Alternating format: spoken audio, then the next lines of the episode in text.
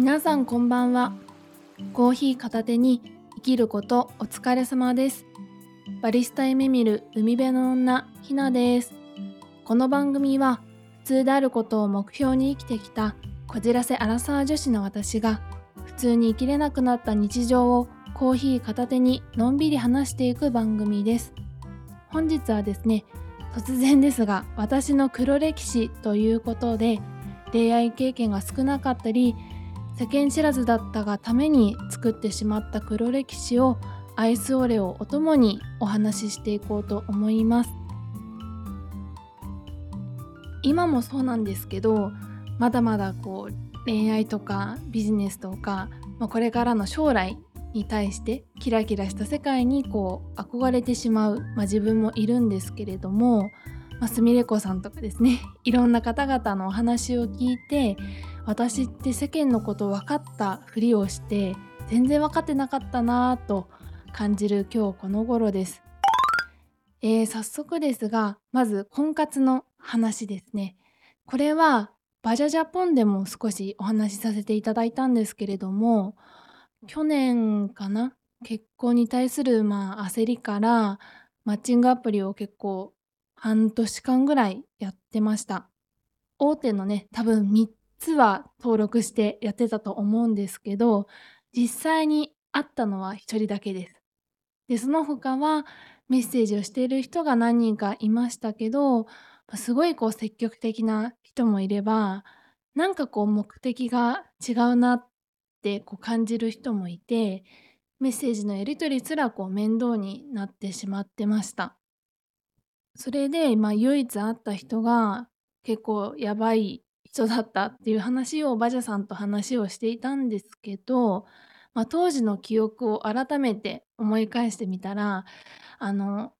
会った場所がですねバジャジャポンでは東新宿だったかもっていうお話をしてたんですがあれは西新宿でした。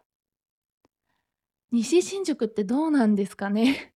どちらにしても私は全然土地勘もないですし多分もう二度と行くことはないだろうなと思っているのでまあいい社会経験になったかなと思ってあの時のモヤモヤは、まあ、おかげさまで吹っ飛んだんですけどどんなやばい人だったかはぜひバジャジャポンのエピソード39で詳細をお話ししていますのでぜひ聞いてみてほしいんですが、思い出した追加の記憶としましてはまず服装は田舎のイオンとかそういう専門店じゃないお店洋服売り場ってありますよね。そこで売ってるマネキンが着てるコーデ一式みたいな感じでま、ジーンズというかジーパンというのがふさわしいというような感じのパンツに、ま、ストライプ柄のシャツでその上にはチェック柄のジャケットみたいな感じでしたね。でプラスそのおしゃれリュックとかではなくってそれ中学校から使ってますかっていうくらい年季の入った白いリュックを背負ってました。でその中にいろいろとお茶だったりディズニーのお土産を詰め込んで彼はやってきましたね。もう思い出しただけで怒りと笑いがこみ上げてきますけれども私なりにはその時結構頑張っておしゃれしていったのでねえもうこのモヤモヤというか、まあね、本当にこの場でお話しさせていただいたことで成仏ができたのでよかったかなと思いますし、ま、その方のねお話はこれで終わりますが今アプリをねやっている方はお気をつけください。まそれでその後も数ヶ月間はアプリを続けてたんですけど、まあ、会おうと約束してた前日とかにドタキャンされたり私もしてしまったりで、ま、アプリを続けるかどうかっていうことを、ま、考えてた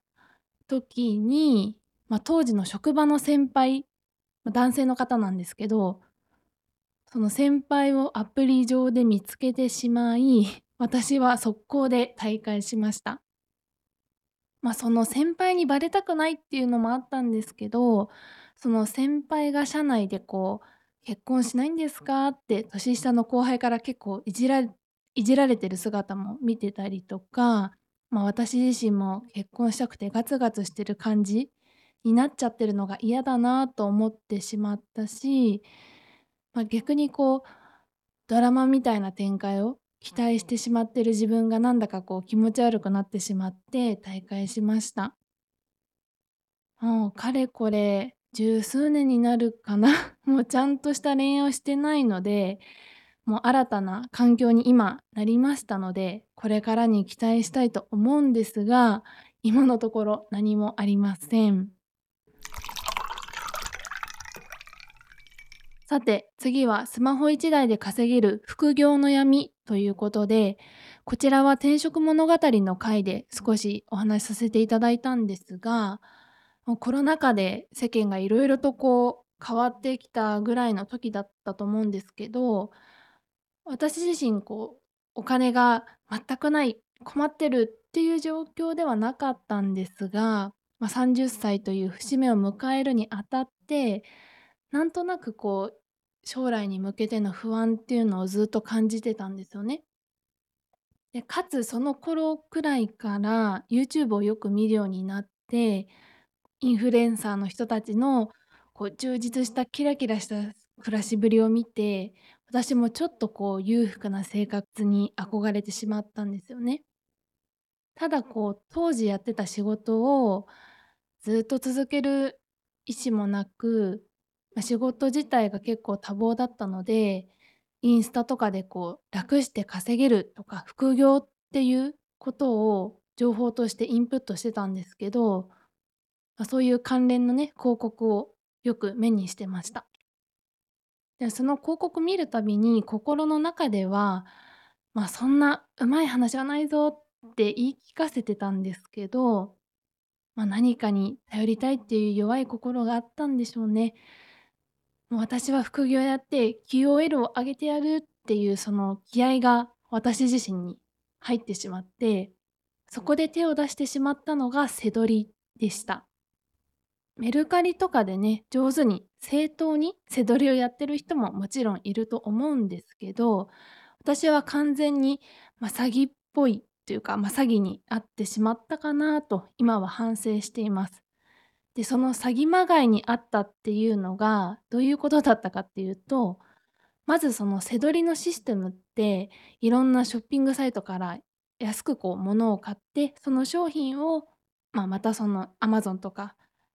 そういったショッピングサイトで売ってその利益をそのまま収入として得るっていうものと理解してるんですけど、まあ、その背取りを効率よくするために目玉商品だったり今安く買える時期が分かるよっていうそういうツールを販売してますみたいな会社があってその会社にまんまと騙されました。ちなみにその会社はインスタの広告で見つけたんですけど本社は確か海外中国っぽいところかな。で港区に日本の支社があるみたいな感じだったと思います。会社の名前とかね全然覚えてないんですけど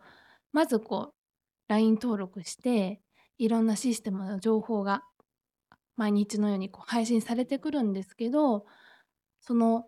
購入というか申し込み自体は電話形式でその会社に電話をするんですけど説明を受けて、まあ、そこで自分が購入したければ購入するみたいな流れだったんですが、